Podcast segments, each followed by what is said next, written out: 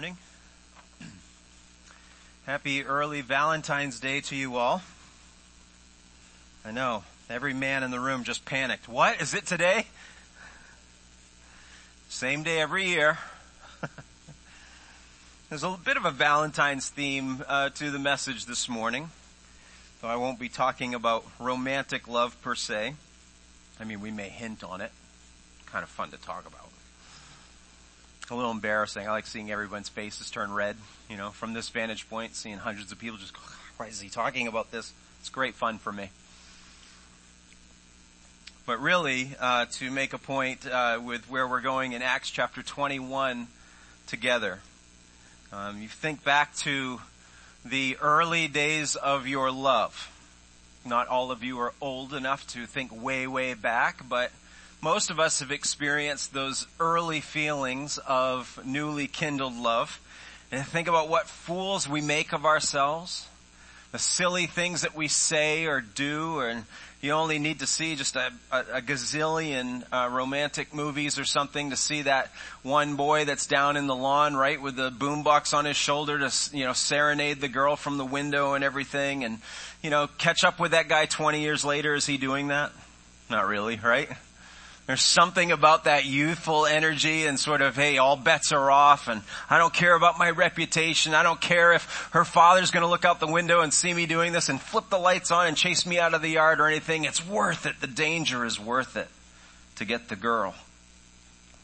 There's a foolishness about love and a recklessness about love that we grow out of or we become a little too familiar with the object of our affection so that those risks kind of die down and we don't uh, stick our necks out quite as much as we used to or make the big grand gestures. Maybe we feel a sense of security that lulls us into a, a numbness that we don't have to do those things anymore because I already got the girl or I got the boy. Is Lori Brown here by any chance? Eric and Lori, they minister in a lot of churches on Sundays, and so it's not always a guarantee they'll be here. But they're part of our congregation. You've heard Eric Brown, you know, preach up here before. I wanted to really say this in front of Lori Brown because she was a classmate of mine in high school. We went to Calvary Christian Academy in Turner, Maine, and she was a whiz, smart as a whip, valedictorian in her sleep kind of student and and uh, and always like steady, even keel, nice, predictable, just you know, just salt of the earth kind of girl.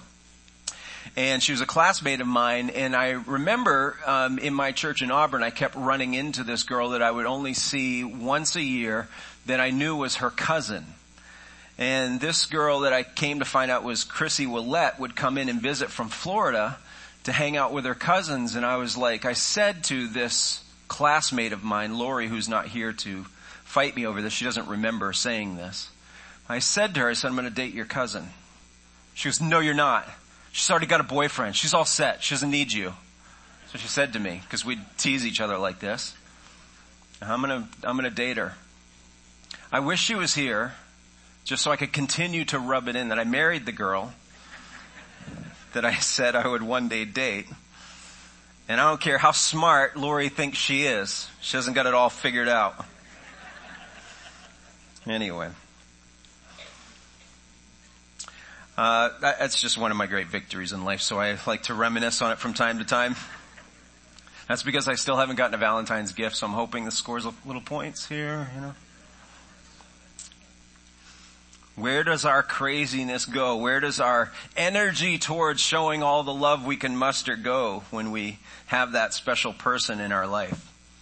And I admit, this is not really a Valentine's message. It would be the strangest one. Because we're going to talk about the apostle Paul and nothing about the apostle Paul screams romantic love. Uh, but he has a burning passion for the bride of Christ. And Paul is relentless in his pursuit for the mission of Jesus Christ. And as we look at how he conducts himself, I can't help but seeing that young romantic, that one who's willing to stick his neck out and kind of go for it all. And I don't care who sees it, who knows. I don't care what risk there is to my safety or my reputation or anything. I'm willing to stick myself, uh, stick my neck out there for the cause of Christ. So I thought it would be important to have that bit of a romantic angle as we're approaching Valentine's Day. But we're going to take our passage section by section. It's typically our custom to have someone come up and read the Bible for us, the passage that we'll be studying together. But we have a tendency to not do that on communion Sundays because of all that's going on. But in case you were wondering why we do that, not only does it include many of you in the body of Christ in the worship of God formally, but it also highlights the Word of God, gives it its own space because that is the authority over our lives. It's the authority over our church. So it keeps us anchored to not go in places that the Holy Spirit does not intend for our church to go because we want to give prominence to the Word of God. So if you're ever wondering why we do that, it is yes for the engagement of many people and for us to get to know them, but it's more importantly for the holding high of the Word of God. And so we look forward to that each and every week. Let me make this first point and then we will dive into our text here in just a minute. And the first is that love will make you do foolish things. That's what we've been saying. And Paul was no stranger to foolish love. He had said all along that we should expect foolishness in our lives as followers of Christ. That this idea of thinking we could get away from being a little bit idiotic or a little bit ridiculed should be removed from us if we are really going to pursue this Jesus. This is what he told the Corinthian believers who were full of themselves. They were a church that was going through all kinds of turmoil because they were reputationally thinking they were too cool for school. They were thinking, hey, we're, we're chill about some of these things. We're not coming down hard on some of these sins over here because we get it. They're all like us. You know, and so they were just relating to the world and all of a sudden the world had just crept into their church and started wreaking havoc on all those things. So Paul is addressing that and he says, consider your calling, brothers. Not many of you were wise according to worldly standards. Not many were powerful. Not many were of noble birth. But God chose what is foolish in the world to shame the wise. God chose what is weak in the world to shame the strong. Paul wants us to have a fundamental awareness as we are pursuing the cross of Christ that we've been singing about, praying towards, remembering at our communion table. There's a fundamental awareness that we are the underdogs in this moment. That by all appearances, we are here to fail. We are not the cool kids. And in fact, I believe that we find greater peace when the Lord adjusts our expectations, sets our expectations before we even start heading out to pursue Him. And so this reminder of Paul's, this calling of Paul's is helpful for us to understand that love and the love that we have towards Christ and all things that bring Him glory are going to lead us down some seemingly foolish paths. And there are sacrifices involved. So let's get into our text in Acts chapter 21. We come in in verse 17. I'm going to read a large chunk of it here and then we'll take a break and we'll come back and finish it up. It says, when we had come to Jerusalem, the brothers received us gladly. This us and we is Luke writing this account about his travels with Paul and that whole entourage that was journeying with him, going and visiting the churches. And they had finally come to Jerusalem where Paul had set his aim. I am getting back to Jerusalem to deliver the love offering and to um, build the bond between the Gentiles and the Jews in Jerusalem. And so they were received gladly. Verse 18, on the following day, Paul went in with us to James and all the elders were present. After greeting them, he related one by one, this is Paul speaking now, the things that God had done among the Gentiles through his ministry. He's giving a praise report, not a Paul report, but a praise report about what God had done in and through him and the, those that ministered with him. Verse 20, when they heard it, they, all the recipients, the, the church leaders in Jerusalem, it's important that we recognize this. When they heard it, they glorified God. They wanted to see the gospel spread into the Gentiles. They wanted to see many come to Christ. So everything that happens from this point on, do not forget that aspect, that this is what they really wanted. And they said to him, you see, brother, how many thousands there are among the Jews of those who have believed? This is what was happening in Jerusalem as thousands were coming to Christ. They're all zealous for the law Paul has a lot to say about the law and there's a lot that he's going to have to contend and wrestle with based on just that one phrase alone. So they're saying we've got a lot of followers of Christ, we've got thousands and we've got elders in place and all these things, but you have to remember these are all Jews that were saved from the law but are still zealous or affectionate towards the law. Verse 21, and they've been told about you that you teach all the Jews who are among the Gentiles to forsake Moses or forsake the law, telling them not to circumcise their children or walk according to our customs. So we got a problem here, they're saying. So what are we going to do about this? What's to be done? They'll certainly hear that you've come. So do what we tell you. This is a request, not a command. We have four men who are under a vow. Take these men and purify yourself along with them and pay their expense so that they may shave their heads. Thus all will know that there is nothing in what they have been told about you, but that you yourself also live in observance of the law. But as for the Gentiles who have believed, we've seen a letter with our judge, they, uh, I'm sorry, we have sent a letter with our judgment that they should abstain from what has been sacrificed to idols and from blood and from what has been strangled and from sexual immorality.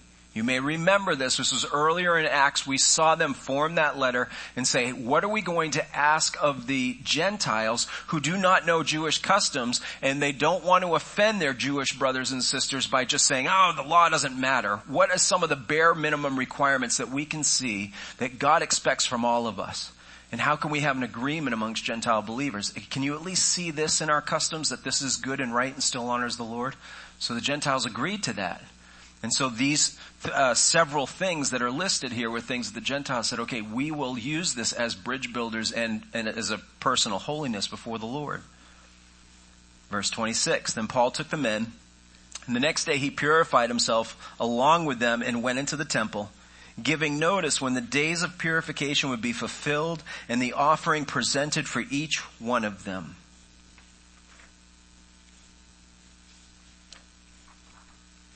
So what did we just hear?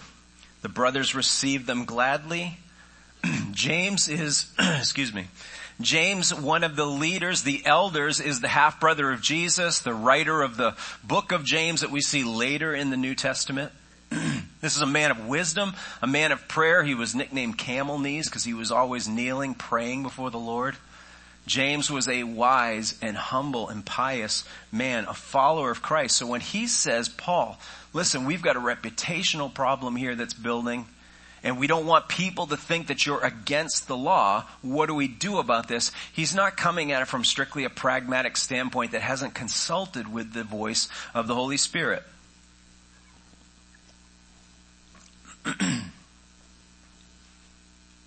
and there's leadership present. We don't know exactly, but in the Jewish system, the Sanhedrin, which we've heard their names quite a bit, especially as we were studying John, there were 70 leaders that sat on the Sanhedrin and, and some have speculated and seen that as the church was growing in Jerusalem, they were able to match that number of elders over the church that was in Jerusalem. and yet they were glorifying God. They were appreciating and praising the Lord for all that He was doing amongst the Gentiles. They weren't having a problem with Gentiles coming into the fold per se. But yet they have this strange request. We've got a lot of people in our fellowship. There's some misunderstanding. Paul, we know you're a good guy. We know what you stand for. But they don't know all these things. A lot of time has passed. They're not as familiar with you. So, and they're hearing that you don't like the law anymore, that you can't stand the law, and you're telling them, don't do any of this Jewish custom stuff anymore. But the rumors are false. They allude to that. They said, we want you to do this and this and this, so that they'll know that there's nothing to these rumors. Paul is under this speculation. He's under this rumor mill. Even though all of his practice has been very careful not to destroy or denigrate the heritage of which he was saved out of. He never told people to stop circumcising your children. He even said to his young apprentice Timothy, it would be better for you to do so because of the people that you'll be ministering to will see that you relate to them through their customs. Paul did the exact opposite of what he was being accused of, his rumors. He honored the law. But he had a different take on it, right? He had a, a, a, an awakening to the fact that the law does not lead us to salvation. I, I should say that wrong. The law does not provide salvation, it only leads us to it. This is how he says it in Galatians 3. He says, now it's evident that no one is justified before God by the law. It doesn't get us right before God to be under the law because we can't do it perfectly. There's no way we can do this well. For the righteous shall live by faith. So Paul had an awakening through the Holy Spirit to say, look, the law is only sufficient up to the point of making you realize that you're a sinner greatly in need of salvation.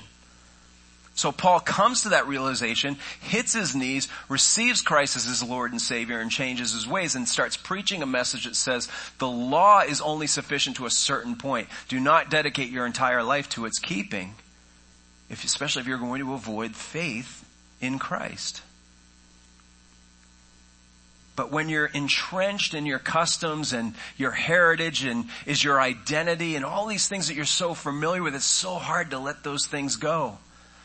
And you can have Jesus plus all those things and you start thinking, man, and, and, what do we do as people? Our identity in human things becomes more important this, than the spiritual world, the things that we can't always see, or the, the future and the, and the hope that we take by faith.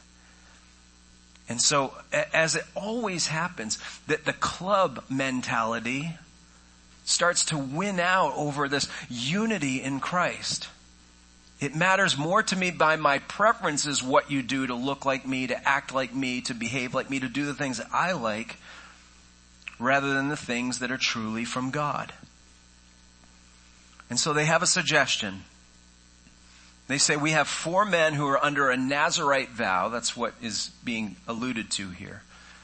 And so what we're asking you to do is, Paul, as you have just returned from the Gentiles, which would make you ceremonially unclean in the temple until you've given seven days and then you have your purification ritual and then you're able to enter the temple, we're asking you to do a couple of things here. The Nazarites go under a vow for 30 days. They're not allowed to let any razor touch their head. They stay away from anything that comes from the vine. And they, they purify themselves that way and, and it's expensive because they have to yeah, I don't know. Anybody gotten a haircut? I'm sorry, Elijah. I have to say this. Anybody gotten a haircut lately? It's not the cheapest thing in the world, but he does a really great job, so it's worth every penny. So I guess anyway. Um, so Paul is like thinking, okay, there's one, two, three, four guys that all need a haircut and everything. They're asking me to pay for it to show my solidarity, my support of the ritual.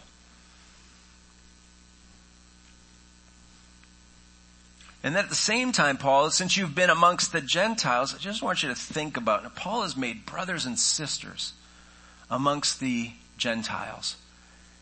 And he's having to, if he's going to accommodate this request, he's, he's having to go through a ritual that basically acknowledges they weren't clean enough for me to hang out with my Jewish brothers and sisters.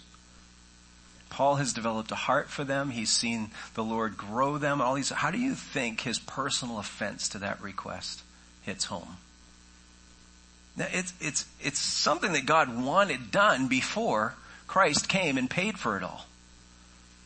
So it's not like the custom itself is out of left field. It's just that it doesn't do what they thought it did. And it's been all fulfilled now in Christ and they're saying, but we still want you to do it anyway.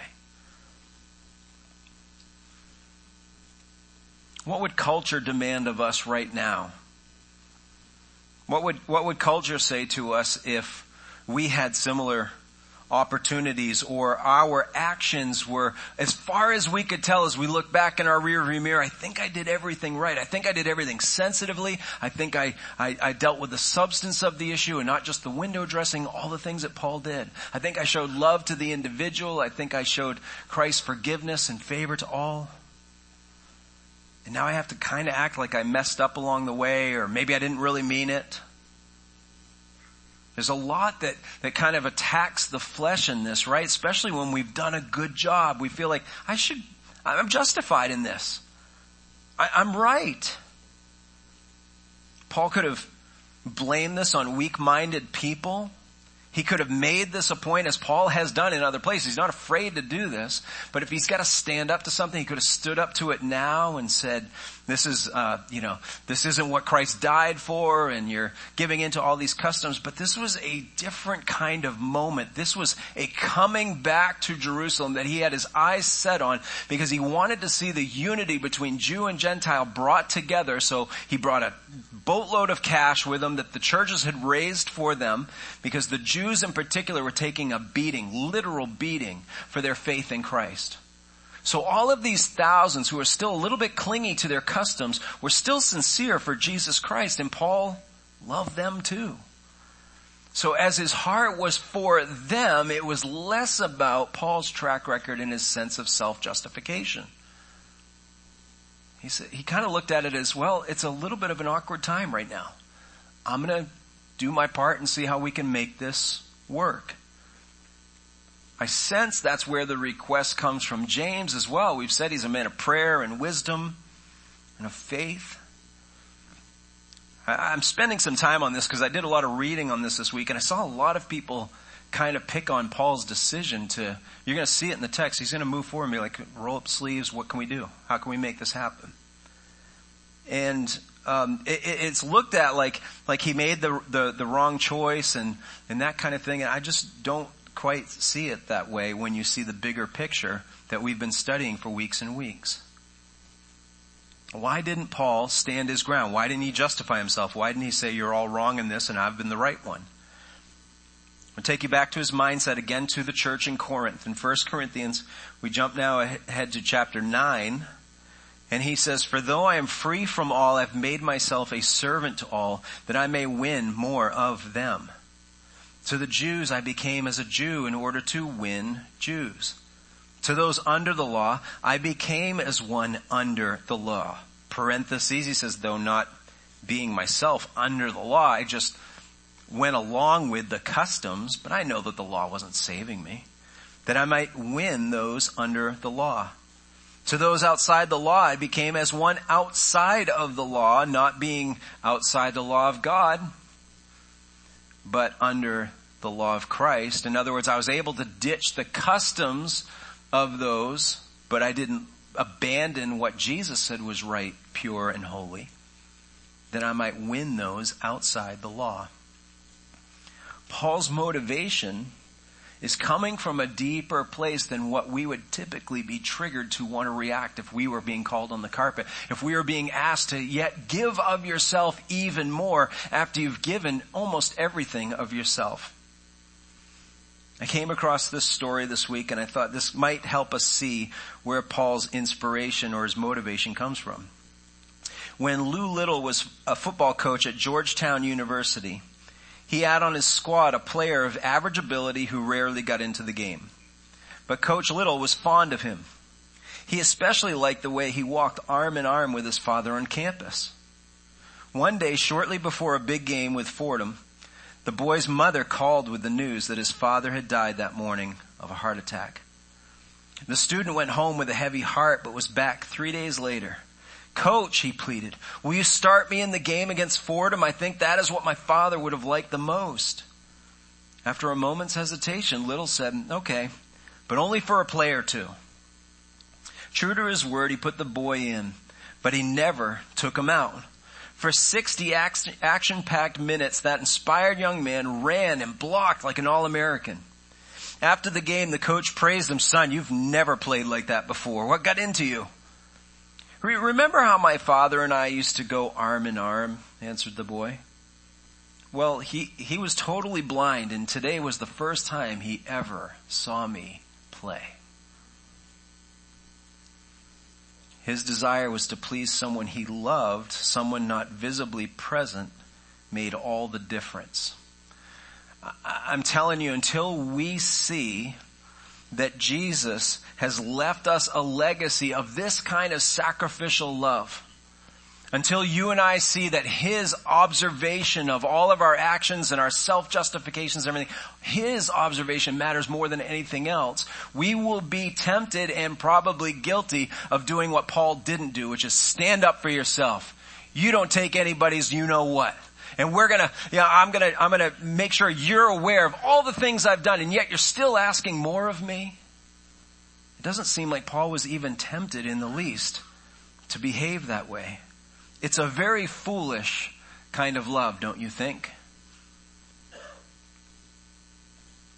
The one that was seeing Paul's actions, the one that nobody else could see, is the one who foolishly traded the splendor and honor of heaven for the cold and painful rejection of earth. Paul was motivated by his Savior's approval. He wanted everything I do right now. Someone might say, why would you do that? And it allowed him to say, because Jesus did that for me and he did it for you. Love will do some pretty foolish things, but it will also lead you into some pretty dangerous places. This is a strategic play of the elders and Paul, and we're going to see how it played out for him. What's the riskiest thing you've ever done for love? Don't answer out loud. I don't want to know. but I want you to think about it. What's the greatest risk you ever took for someone that you love? Don't we see this kind of missing in today's climate of love, what we call love? So there isn't a lot of risk anymore. We've got compatibility algorithms that help us find the right match. Who is that looking out for? Me. Christ demonstrated a love that was sacrificial of giving to the other and yet culturally speaking, we are meant to or we are encouraged to go find the person that builds you up, protects you and takes care of you more than anybody else. We try out relationships before fully committing to them, don't we? We see it in our culture as diminished the role of marriage. You know, one of the very simple, most basic aspects of marriage that, that works is the commitment of it. We say, well, yeah, people can get out of it and everything. Yeah, but not cheaply. Still costs you something to get out of it. Anybody that's had to get out of it or has gotten out of it, will say is not real fun, doesn't tickle. And so when we get into these kind of commitments because we put skin in the game, we put our name on the list and we said, now I'm committed, all of a sudden it kind of forces us to show up a little bit. This is the aspect that is missing so much from what we hear about the modern definition of love. But real love is willing to sacrifice life and limb and livelihood for the object of affection.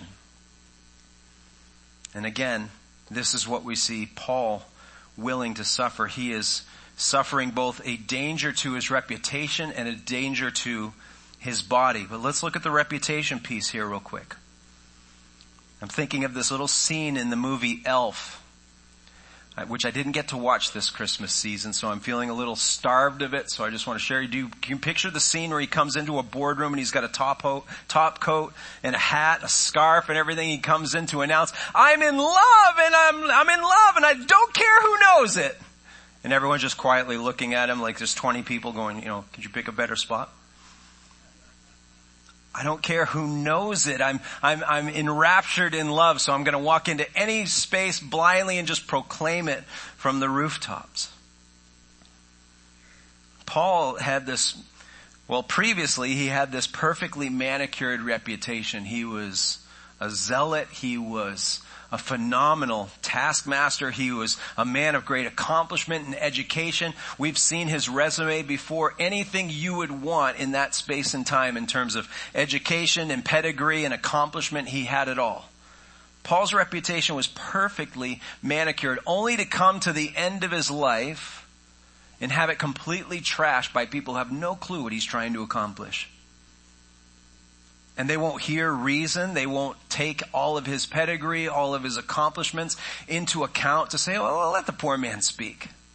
They don't care. They, they see blood and they, they will not put up with any of it. Let's get into the text again in verse 27.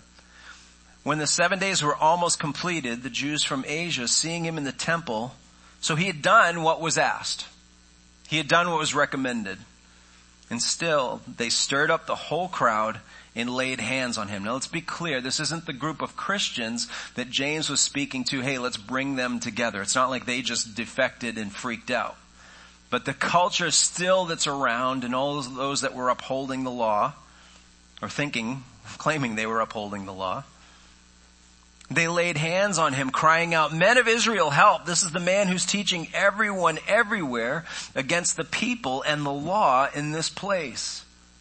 And these people are following Paul around everywhere too trying to stir up the churches and go back to the Jewish customs. They're going from location to location. They just won't let up. This monkey on his back.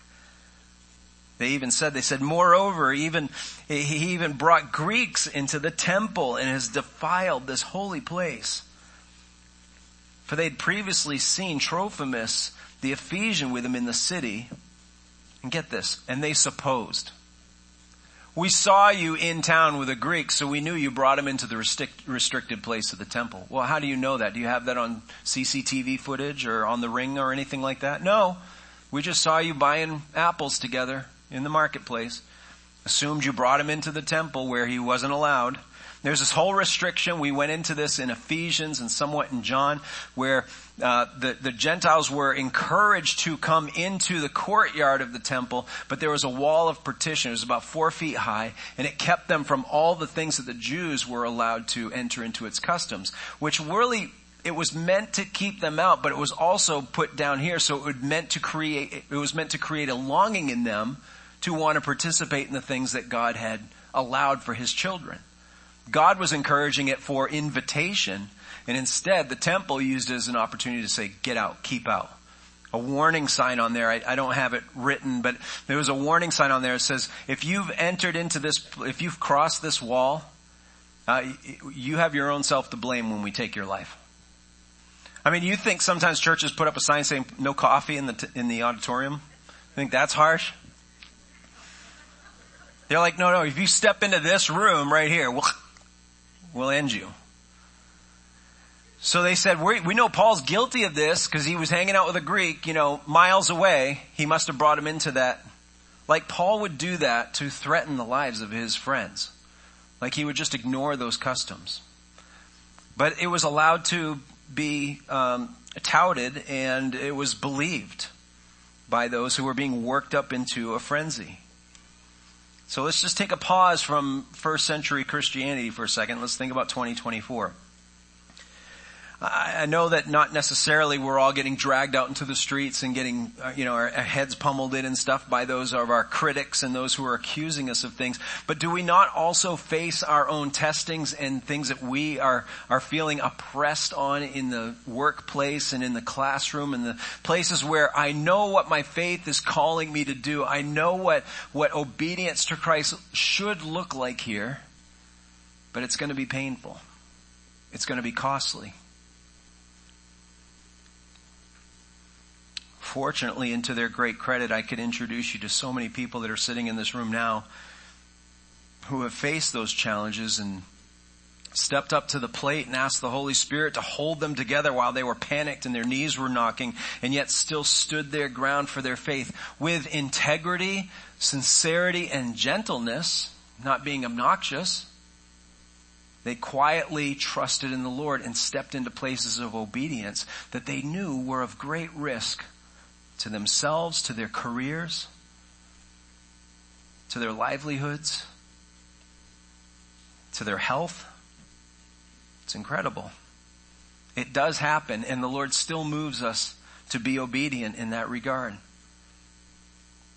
I might have us look at it like this, that sometimes actions that make the least sense on paper make the greatest impact on eternity. Again, we have an eternal vision, not just what hurts in the immediate. Because there is significant danger to the body. This is what Paul experienced. Life, limb, livelihood. Verse 30. Then all the city was stirred up and the people ran together. They seized Paul. They dragged him out of the temple and at once the gates were shut. And as they were seeking to kill him, real generous, graceful crowd, word came to the tribune of, of the cohort that all Jerusalem was in confusion. So he, reacting a Roman soldier, one who's in charge of things, is like, I gotta bring order to this. So he took at once uh, soldiers and centurions. He's coming with the hundreds to break the crowd up. And he ran down to them, and when they saw the tribune and the soldiers, they were like, ah, oh, what beating? Uh, Paul, get, up, get up, get up, Paul. You're okay. And, and, while he's staggering to his feet, pummeled and, and bleeding, no doubt, taking this his uh, his abuse from this crowd, he is in it is he is intervened for by again a Roman authority. Remember how we were talking about just several passages ago how process and good business meeting practices came and broke up the, the freaking out of the crowd. And again, the Lord is just using process here. He's using the, um, the collective self-interest of those who are in charge and are like, can't let this get out of control.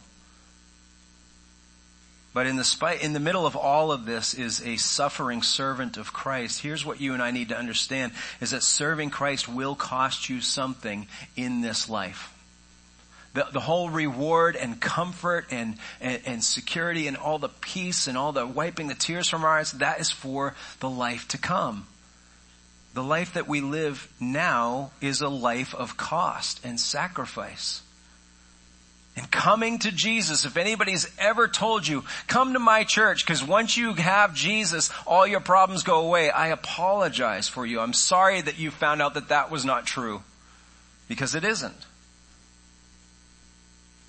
Somebody said you can't discover new oceans unless you have the courage to lose sight of the shore.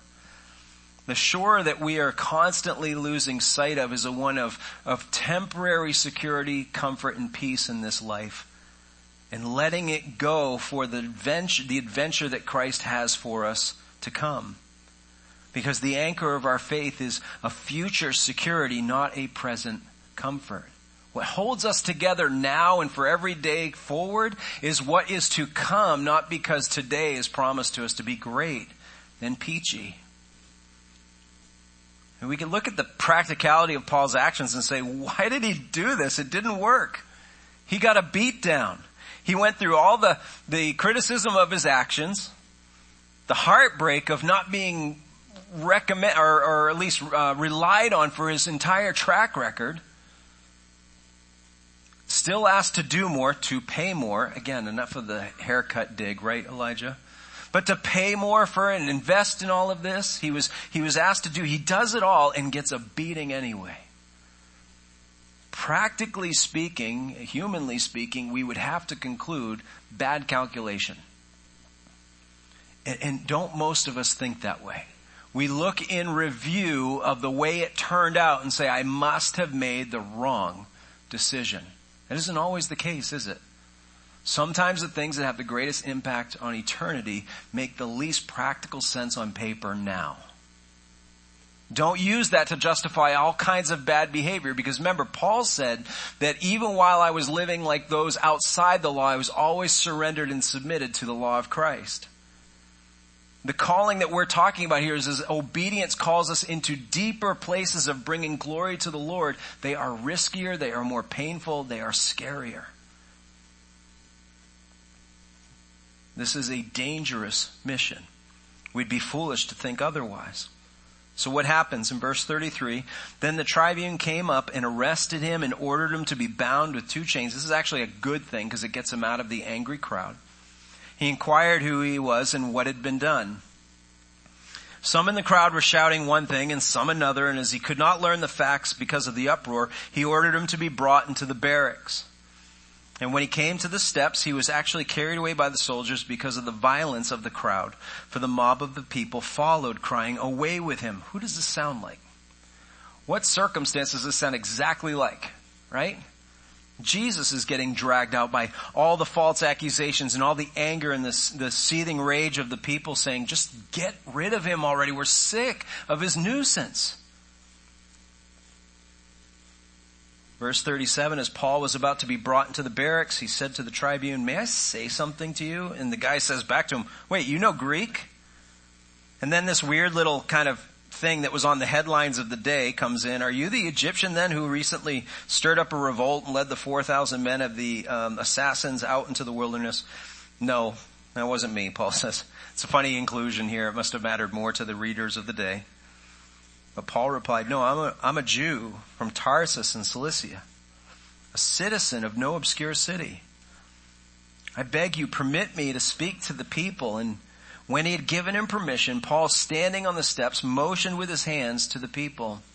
And then when there was a great hush, he addressed them in Hebrew saying, to be continued. Actually, we won't look at exactly what he said next time because what he is going to say is what we already know, what we've already seen play out in Acts, what we've already seen the story play out. So we're going to skip what he actually says.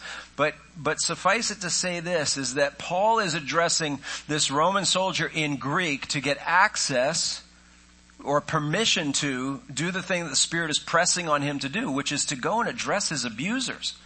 You know, some in reviewing this text have said, this has got to be a, a, miscalculation of history. They must not have got this right, because no fool in their right mind, after receiving that beating, would say, let me just go talk to them. There would be so much anger and there would be so much um, uh, self-justification there that they would be like, you know, I'm not guilty of this and just putting up a fight. Instead, Paul humbly, riskfully says, I'm not done here. They're, they need to hear something from me. Can I speak to them? And so in Greek, he appeals to the, to the leader, to the man in authority.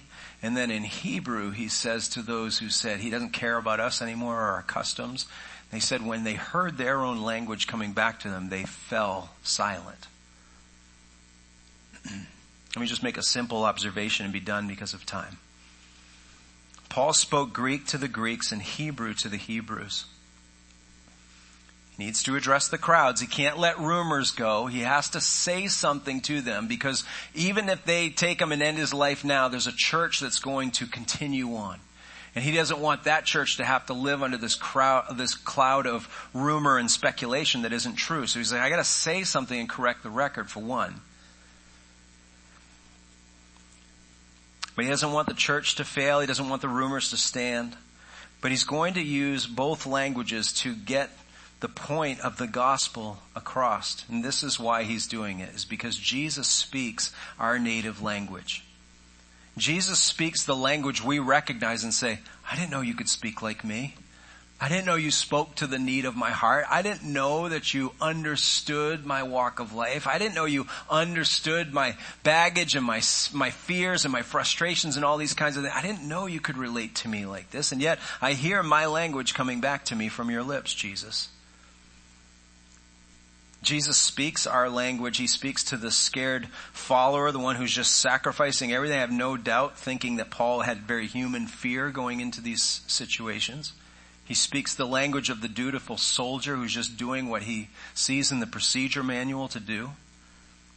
He speaks the language of the angry mob to be able to get their attention, to help them understand that there is salvation in no other man but in the, the man Jesus Christ.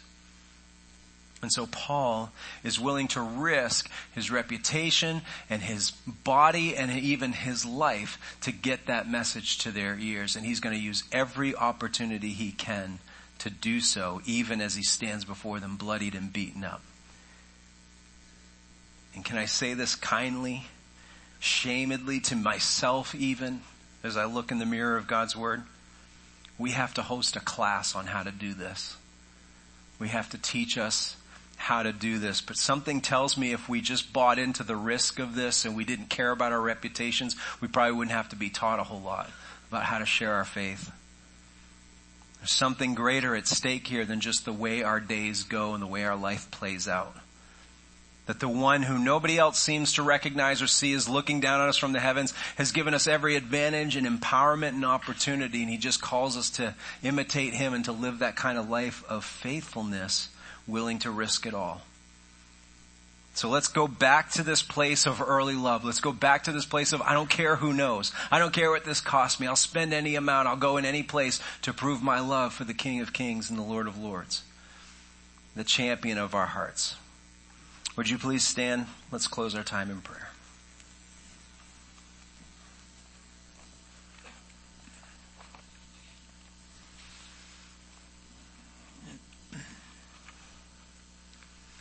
Lord, I just feel like this gets to places that are so hard for us to,